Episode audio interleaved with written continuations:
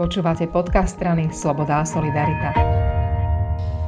Rozprávame sa s poslancom Národnej rady a tým lídrom SAS pre osobné slobody Mírom Žiakom a rozprávame sa po diskusii, ktorá sa venovala aj odluke cirkvi od štátu, ale načala mnoho tém aj obetí ktoré hovoria, že boli zneužívané predstaviteľmi cirkvi a rozprávali sme sa aj o tom, ako cirkev zasahuje do toho chodu štátu.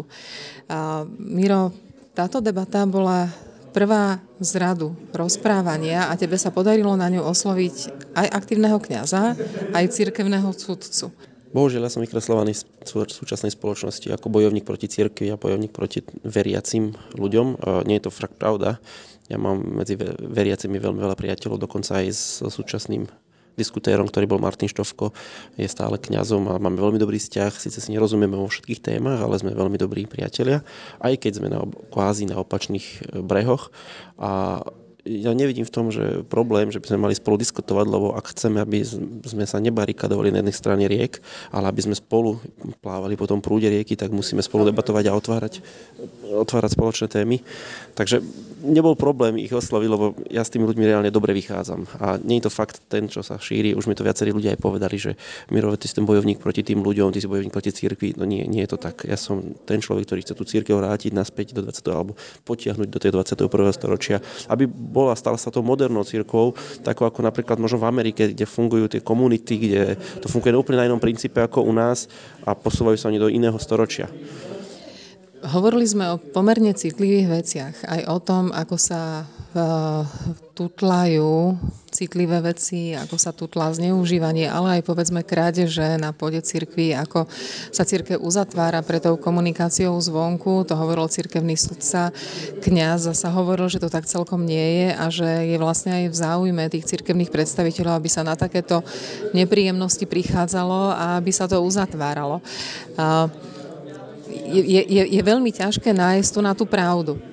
Ono to je všetko o ľuďoch. E, paradoxne, možno to práve preto si s tým Martinom Štovkom tak rozumiem, lebo on je otvorený, transparentný. A možno keby tak fungovali všetky diecezy po celom Slovensku, ako funguje tá Nitrianska, kde pôsobí on, by tá církev bola možno o mnoho viac otvorená.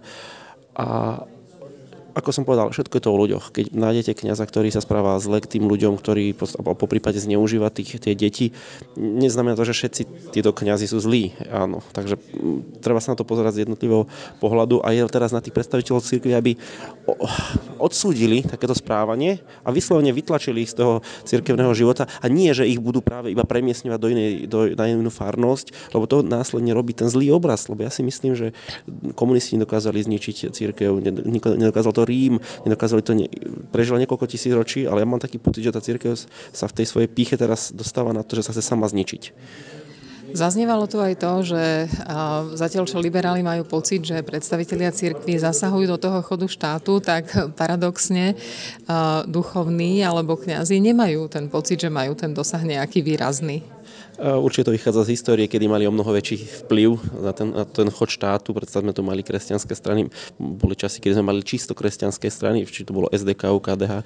O, ostatné strany, teraz už sme tu aj liberálne strany, ktoré nie úplne sú v područí tej cirkvi. Čiže chápem, že ich pohľad je, že zmenšuje sa ten ich vplyv na tú verejnú správu alebo aj na ten štát, na chod štátu. Ale ja, čo mám kontakty, aj maily, čo mi prichádzajú správy od ľudí, tak uh, stretávajú sa s tým, že v nemocniciach, na úradoch, alebo dokonca mali sme aj ministra, ktorý mal potrebu dať cítiť ľuďom, ktorí neboli priamo veriaci, že nie sú veriaci. No, zaznelo tu aj to, že tá hlavná úloha cirkvi je poskytovať tú duchovnú opateru a to ostatné nie je až také podstatné. Práve preto sa čudujem, že prečo potrebujú financie od štátu, keď duchovnú opateru dokážu robiť napríklad aj starokatolíci v starom meste, ktorí nemajú žiadne príspevky od štátu, robiť to pán Martin Kováč robí to len ako svoje hobby, kvázi svoje kázania a ja si myslím, že takto by dokázala fungovať každá jedna církev, že ten farár by mohol byť normálne zamestnaný v nejakej inej práci, mohol by byť aj po prípade nejaký štátny úradník a po večeroch by mohol robiť uh, omše, alebo ja teraz nepoznám všetky tie bohoslužby, ale keď dokáže jedna církev, nevním problém v tom, že by to nedokázali aj iné. Každopádne prišli aj na to, že ak by sa jedného dňa prihodila odluka, tak to bude ale pekelne drahé pre ten štát. Sme na to pripravení?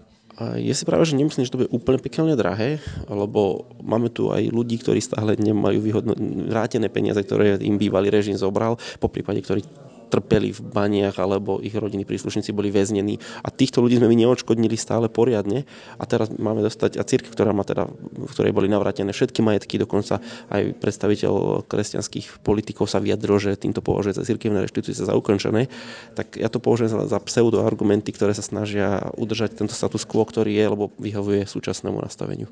Vybrali sme sa na dlhú cestu, na cestu diskutovania, na cestu vysvetľovania, rozprávania, obhajovania a možno je to taký jeden z prvých malých krokov k odluke. Chcete teraz pritlačiť k takému prísľubu, že to nebola naozaj prvá, posledná debata, ale prvá z mnohých?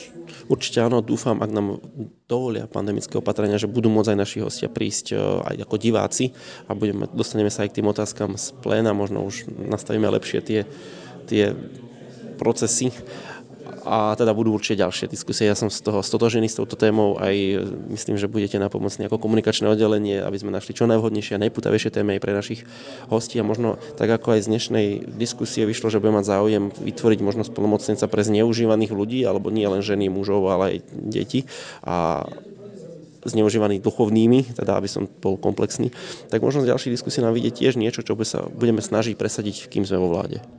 Ďakujem veľmi pekne. Ďakujem pekne, do počutia.